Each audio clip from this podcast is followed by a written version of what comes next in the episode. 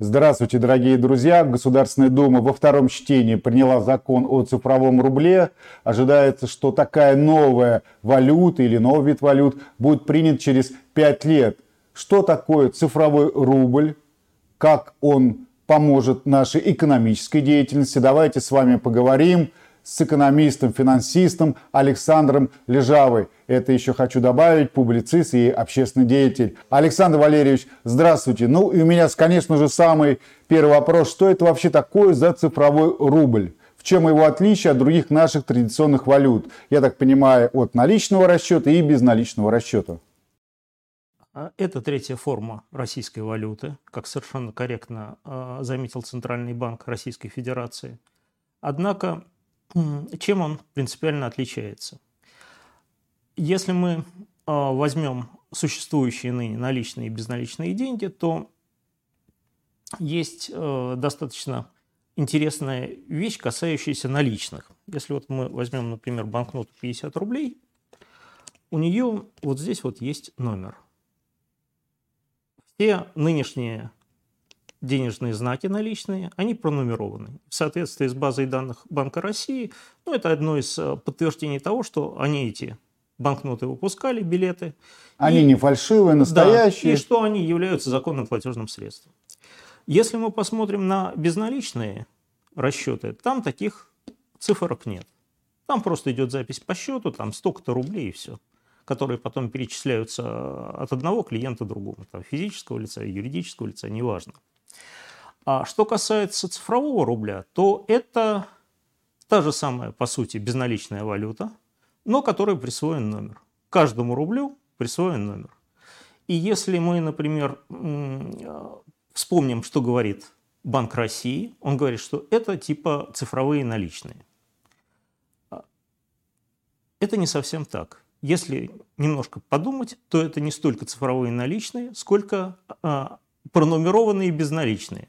То есть каждый рубль цифровой имеет свой порядковый номер, и, соответственно, каждый перечисленный рубль от одного участника рынка другому всегда может быть отслежен. Кто, кому, сколько, когда и что платил. Чем интересны наличные? Тем, что все расчеты, например, я заплатил вам 50 рублей за что-то, вы заплатили оператору, оператор заплатил мне. Вот все вот эти вот операции, они проходят э, анонимно, по сути. Центральный банк, налоговые органы не в курсе того, что произошло. Если же у нас э, появляется цифровой рубль, то каждая вот эта вот операция, она отслеживается, контролируется и может быть обложена налогом. Поскольку и вы, и я, и оператор – это не близкие родственники, соответственно, они попадают, все попадают под 13% налогообложения. Я так понимаю, цель – сделать операции более прозрачными. А, совершенно верно. С одной стороны, это делается для того, чтобы сделать операции более прозрачными. С другой стороны, получается, что каждый участник рынка попадает под тотальный контроль. Причем под тотальный контроль Центрального банка. Я так понимаю, Александр Валерьевич, скажите, в этом есть, наверное, принципиальное отличие от другой цифровой валюты, так называемой криптовалюты. А, скажите, в чем как раз здесь эм, разница? А, криптовалюта выпускается различными организациями. И если мы вспомним историю, фактически это был, были частные проекты, на которых э, вот эта вот технология будущих цифровых валют центральных банков обкатывалась. Первая а, криптовалюта появилась в 2009 году, это биткоин, сразу после первой волны финансового кризиса. Потом появились многие другие, но все они э, не играли какой-то принципиальной роли, потому что а, существовал переход из а, криптовалюты в валюты центральных банков, в которых происходили основные расчеты. Денежную массу они не увеличивали, проблем они не составляли. А здесь получается, что запуская цифровую валюту Центральный банк, увеличивает денежную массу. Так же, как наличные, безналичные и так далее. Если э, мы посмотрим э, на тот же самый закон о цифровом рубле и вспомним э, действующее законодательство, то никаких законов ни о наличной валюте, ни о безналичной валюте не существует. Просто в Конституции говорится, что валюта Российской Федерации является рубль Банка России, ну и все. А Вопрос о том, что здесь потребовался новый дополнительный закон, говорит о том, что цифровой рубль несет в себе значительно больше, чем просто вот эти вот наличные и безналичные деньги. Если вспомнить тот же самый заявление Банка международных расчетов, то а, его председатель открытым текстом говорил, что он должен полностью заменить все наличные и безналичные расчеты. Наличные должны быть вытеснены из обращения и ликвидированы. То есть будущее наше именно за цифровым рублем, когда наличные и безналичные расчеты будут, э, в принципе, уже невозможны. Все расчеты в цифровом рубле, они безналичные. Поэтому говорить о том, что э, это ликвидация безналичного оборота, нет, наоборот, это все расчеты переводятся исключительно в безналичную форму, которая полностью контролируется как государством, так и центральным банком. То есть обналичить нельзя будет цифровой рубль?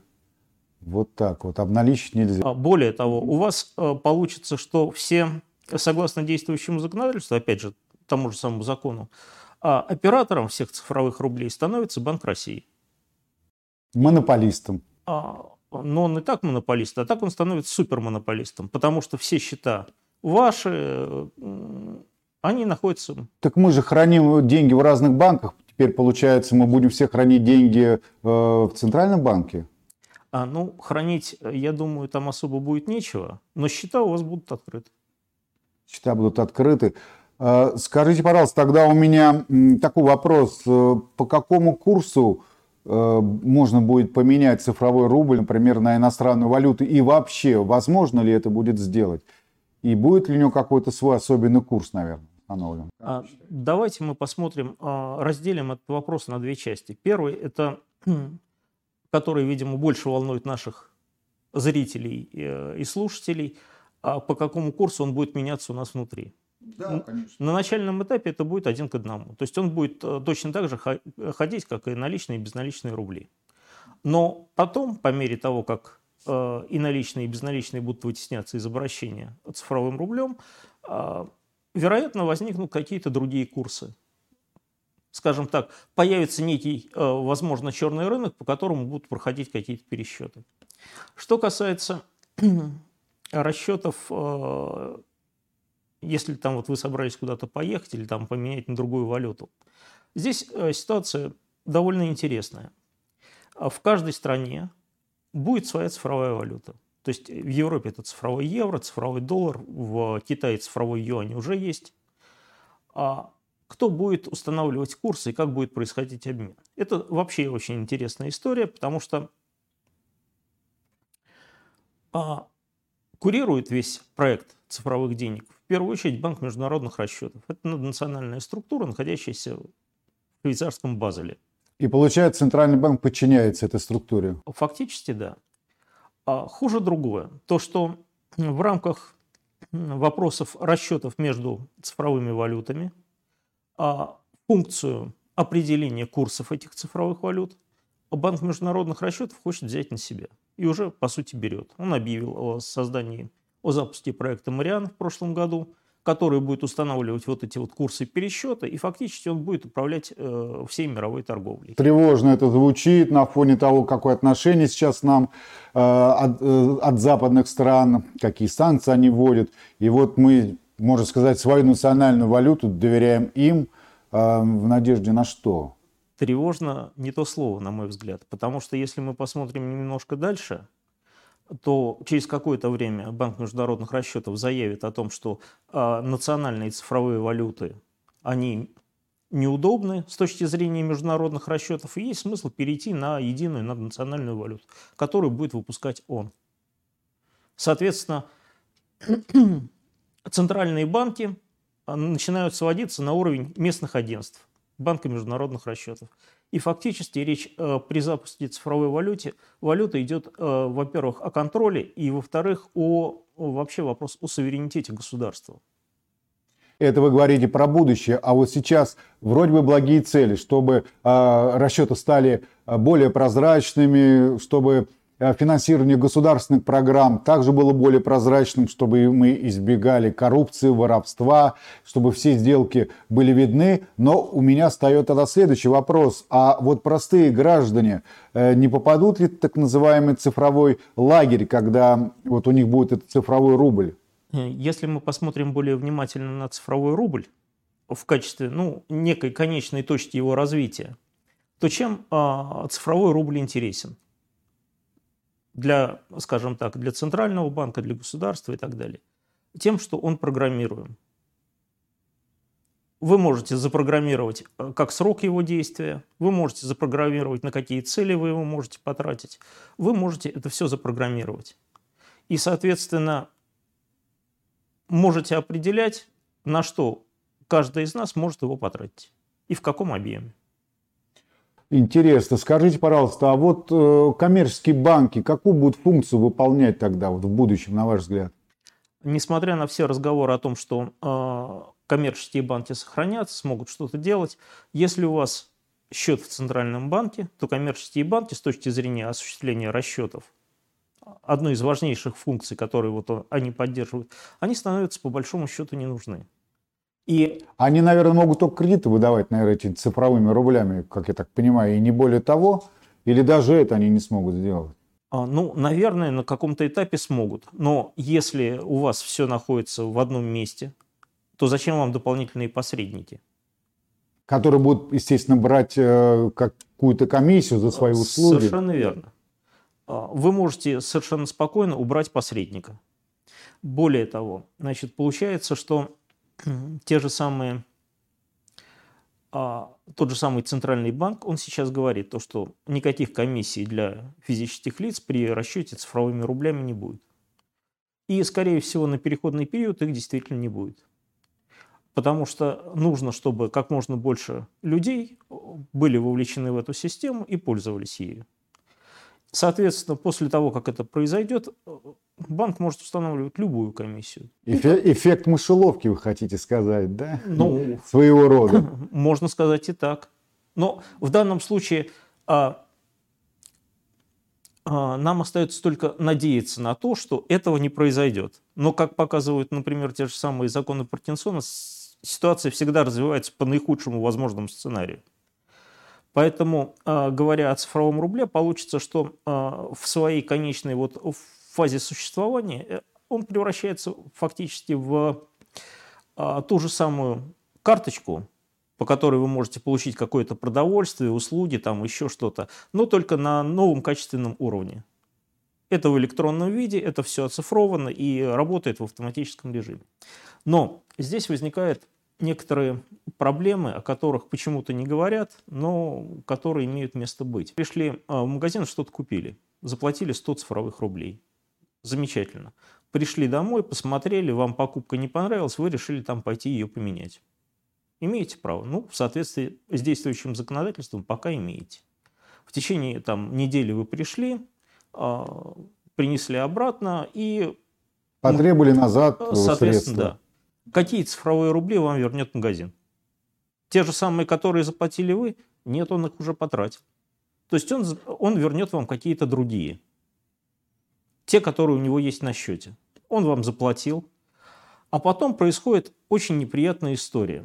А, в рамках а, всяких действий правоохранительных органов выясняется, что какие-то из этих вот а, рублей, которые к вам попали, а не дай бог вся сумма, проходила через какие-то через каких-то людей или компаний, которые занимаются какой-то противоправной деятельностью. Они оказались у вас на счете. И Что... вам придется тогда доказывать свою невиновность? Не только. Во-первых, вам заблокируют счет. Вот. И как вы будете оправдываться, что вы совсем не имеете к этому никакого отношения, вообще непонятно. Каким образом? А, Сейчас ну, там можно написать какую-то бумажку там, а, в этот самый в банк, сказать, что там... А, или просто вас начнут подозревать в чем-то нехорошем. Вам останавливают расчеты. И объясниться, получить э, возможность доступа к своему счету вообще становится проблематичной. Даже сейчас, вот, например, если у клиента возникают какие-то трения с банком, он может писать э, всякие бумаги по поводу того, что просит. Причем э, ситуация достаточно интересная. Это совершенно конкретный пример. Э, у человека пришли деньги в Сбербанк. Он дал распоряжение, чтобы вернули эти средства отправителю. А, и вот уже порядка 50 дней а, ничего не происходит.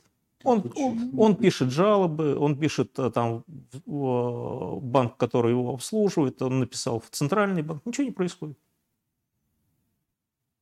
Просто закон не исполняется. Хотя, по идее, он принес э, должным образом оформленное платежное поручение на бумажном носителе, принес, вручил под подпись. Ничего не происходит. Поэтому прогнозы поэтому, негативные, поэтому, что дальше будет Поэтому, когда вопрос встанет о том, что у вас счет в Центральном банке, и возникла какая-то вот такая вот непонятная ситуация, добиться, чтобы добиться доступа к своему счету будет ну, практически невозможно. Крайне проблематично. Ну, это как-то вот Александр Валерьевич, а, например, в Китайской Народной Республике существует так называемый социальный рейтинг. И здесь э, совершенно понятно, все финансовые взаимоотношения между государством и своими гражданами, они, наверное, в первую очередь э, имеют и социальные явления. Так вот, э, на ваш взгляд, будет ли зависеть этот цифровой счет от социального поведения гражданина? А, скорее всего, да. Поскольку в той или иной форме социальный кредитный рейтинг существует не только в Китае. Недавно те же самые э, в Бразилии было сказано то, что а, хотите получать универсальный базовый доход, вы обязаны э, там, сделать всем... Ага, получатель и все члены семьи должны обязательно сделать прививку. Получается, китайский опыт сейчас внимательно изучается правительствами других стран. А на самом деле, если мы посмотрим вопросы вот этой вот цифровизации и, в частности, введения цифровой валюты, а, разные страны находятся на разном этапе развития. Что-то а, внедрено, например, у китайцев, что-то, например, как система быстрых платежей внедрено у нас, а по сути именно система быстрых платежей, видимо, и будет той основой для использования цифрового рубля, той, а, скажем, системой расчетов.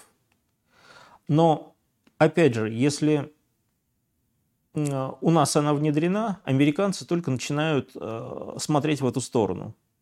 И, по сути, Э, центральные банки различных стран э, используют опыт друг друга для того, чтобы внедрять те или иные механизмы у нас. Что-то лучше сделано в Европе, что-то в Китае, что-то в Нигерии, что-то там в Бразилии. То есть э, у всех по-разному. Но суть одна. Все идут в одну сторону. Введению цифровых валют у себя. И самое неприятное во всем этом деле, что ну, вроде цифровизация технологий – это хорошо. Но если мы подумаем а, о том, что нужно для проведения расчетов в цифровой валюте и вообще безналичных расчетов, то здесь возникает один очень большой вопрос. Вот смотрите, а чем интересна вот та же самая вот, э, вот эта вот купюра? купюра? Тем, что а, за те или иные товары и услуги вы можете расплатиться прямо сейчас, здесь и на месте. В случае же э, цифровых э, и вообще безналичных денег э, ситуация упирается в то, что вам, во-первых, нужно оборудование для проведения расчетов, смартфон, пластиковая карточка, там неважно, что конкретно, но сложное оборудование. Скажем так, электричество. Обязательно электричество и обязательно связь. Нет какого-либо из этих элементов, рассчитаться вы не можете. А теперь э, давайте вот представим а, такую чисто гипотетическую ситуацию. Мощная вспышка на Солнце. Электромагнитный импульс, который выжигает а, всю вот эту вот электронику. Стихийные бедствия. Да, я, я не говорю про какие-то те самые. А, выжгла электронику. Как вы будете рассчитываться? Да никак. У вас нет средств для проведения расчетов. То есть это все работает, пока все хорошо. Опять же, если у вас везде нормально функционирует связь. Но если мы, допустим, отъедем там даже километров 10 от Москвы, далеко не везде в деревнях она нормально работает. Да даже в центре города зачастую связь то есть, то нет. Это правда. Россия огромная страна. И есть такие уголки, где и телефонная связь. Вот, поэтому, работает. А, когда говорят, что да, это там вот наличные сохранятся, там не для того вводятся цифровые валюты, для того, э, чтобы это самое, чтобы сохранить наличные. Именно борьба с наличными – это один из важнейших элементов. Второй элемент – это вопрос контроля над населением. Если... Вот как раз насчет контроля над населением. Э, на ваш взгляд, во-первых, как защищен будет цифровой рубль от хакерских атак? И второй вопрос, если гражданин совершает преступление, не связанное с финансовой деятельностью, где мы по закону, например, как закон о коррупции, а, закон обязывает изъятие этих денежных средств, и это все правильно, по закону, ну, например, бытовое какое-то преступление, не окажется ли так, что он понесет как бы двойное наказание и будет отбывать а, наказание в местах лишения свободы и в то же время потеряет все свои средства, фактически оставшись нищим? Вопрос э, с э, сохранностью средств, он вообще интересный. Потому что вы совершенно правильно э, заметили, что чисто технологические риски существуют. И какая бы ни была компьютерная защита, какая бы совершенно ни была, а в любом случае это представляет процесс как вот броня и меч – что пробьет, что сильнее окажется в конечном итоге. И какую бы защиту не выстраивали технологическую там, а, при защите а, баз данных там, по цифровому рублю и так далее, а, всегда будут искаться какие-то обходные пути, это может быть и человеческий фактор, и технологический. Но это как там, история о том, оружие и броня, да, да, нападение, да, да, защита. Да, совершенно верно. И гарантировать о том, что это абсолютно непроницаемо и защищено, ну, совершенно невозможно. Вы знаете, хотел вам задать вопрос о том, как может этот цифровой рубль помочь нам обходить санкции со стороны Запада. Но раз вы говорите, что международная финансовая организация будет э, стоять над Центральным банком и контролировать все эти процессы, так вот, в принципе, мы можем как-то обходить эти санкции, вот растворившись в этой цифровой валюте? Если мы посмотрим на международные расчеты, вот на весь этот механизм, и на э, сами валюты, то принципиальной разницы между цифровой валютой или безналичной валютой не существует. Принципиальной разницы для организации расчетов. А то, что там а, говорится о том, что вот мы будем использовать там цифровые валюты для обхода, в принципе, вы можете использовать и обычные. Это вопрос а, организации процесса. Но то, что это, ну, по большому счету, если и делается, то делается очень медленно и печально, это факт. А то, что для этого нужно а, создавать отдельную там, цифровую валюту, принципиально ну, нет такой вот острой необходимости. При желании можно использовать обычные безналичные средства. Они, получается, могут отслеживать наш цифровой рубль, международные институты, раз они стоят над Центральным банком? А, ну, видите ли, все а, центральные банки используют одни и те же рекомендации, которые выдает там Банк международных расчетов, Международный валютный фонд, Всемирный банк. А, то есть концепции везде одинаковые. Они могут несколько технологически различаться в решении, но э, механизмы создания и использования, они примерно везде одинаковые. И говорить о том, что они могут отслеживать, не отслеживать, в рамках самой системы, но если у них есть какие-то лазейки в этих программах, могут. Если есть какие-то э, закладки в оборудовании и так далее, наверное, могут. То есть э, гарантировать то, что все абсолютно полностью закрыто, невозможно. Невозможно. Давайте это так представим. Предположим, э, Россия не переходит на цифровой рубль и сохраняет традиционные системы расчетов – а весь мир переходит. Э, чем это для нас грозит? Фактически мы не сможем торговать, получается, с другими странами? Почему? Кто мешает нам торговать? Мы можем а, предложить торговлю за наш а, тот же самый безналичный рубль. Хотите, покупайте. Хотите торговать с нами, покупайте наши рубли за те товары, за те, э, скажем так, за то оборудование, за те товары, которые нам нужны а потом покупайте наше сырье или там оборудование или что-то иное. То есть это не фатальная необходимость, скажем так, это в принципе можем оставаться свободным э, в принятии своего решения. Здесь основной вопрос не в том, что э, какая форма, цифровая или обычная безналичная. Здесь э, принципиальный вопрос для торговли это не имеет никакого отношения. Так же, как э, никаких принципиальных преимуществ для вас или для меня, как и для пользователя, цифровой рубль не дает. Это те же самые безналичные. И э, не все ли вам равно, в какой форме он существует.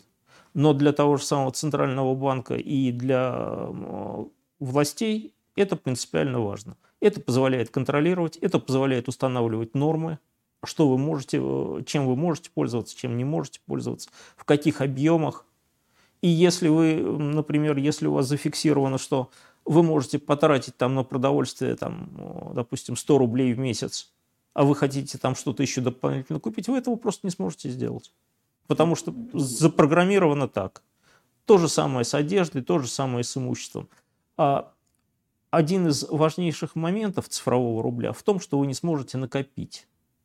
То есть вы становитесь зависимы от э, того, получите вы в течение этого месяца энную порцию цифровых рублей на работе не, э, там, или каким-либо иным способом, или не получите.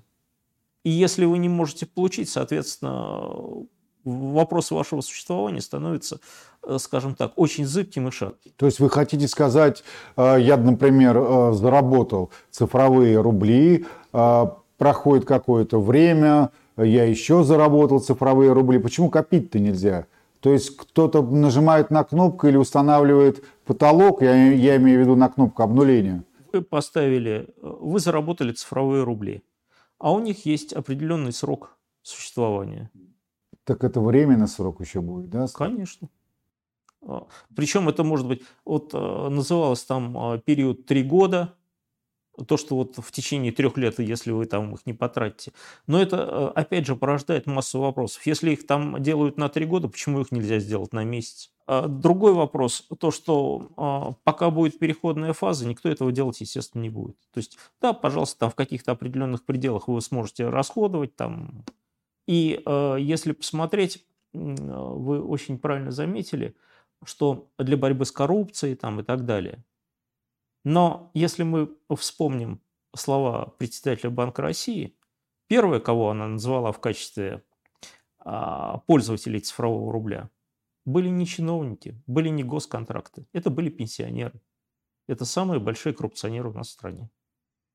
Скажите, пожалуйста, чтобы я просто действительно и наши зрители э, уяснили для себя и поняли, самое страшное случилось. Утром просыпаешься, на счете ноль. Хотя вчера получил зарплату в цифровых рублях. А что делать тогда, кому писать, как жаловаться, и где опять-таки есть гарантии, как вы сказали, что вернутся а, твои рубли с твоими цифрами, с твоими номерами, а не чьи-то другие рубли, которые, как вы правильно заметили, могут быть, э, иметь точнее преступное какое-то происхождение. Жаловаться вы можете только тому, кто их имитировал. И где вы держите счет? Центральный банк. Они же не работают сейчас с физическими лицами. Нет, не работают. Но поскольку у вас счет будет открыт, ну, вы принесете свою жалобу в банк, который вас формально обслуживает. Он отправит это в центральный банк, наверное. И все. А, Александр Валерьевич, а есть ли уже опыт внедрения цифровых валют в других странах? Я полностью согласен с вами, что не нужно в этом вопросе торопиться, а то, что э, уже происходит с цифровыми валютами, мы можем посмотреть в Китае это ускоряет инфляцию, когда зачисленные на счет а, цифровых юаней пользователей а, валюта списывается буквально в течение нескольких минут. Это Нигерия, которая привела к погромам. Верховный суд был вынужден вмешаться в действия Центрального банка и все это отыгрывать обратно. Так что примеры уже есть, и они недостаточно позитивные. Поэтому торопиться с этим нельзя ни в коем случае. Но есть один позитивный момент, что в связи с специальной военной операцией и проблемами с поставкой различных чипов и оборудования, это может несколько затянуться. Это позитивно, и у нас есть время на это. И я хотел сказать, дорогие друзья, давайте все-таки не будем спешить, что-то новое вводить. Давайте посмотрим, как заработает такая система в других странах, выявим все ошибки, недостатки, увидим плюсы и уже тогда будем принимать решение о введении цифрового рубля. Всего вам доброго и до свидания.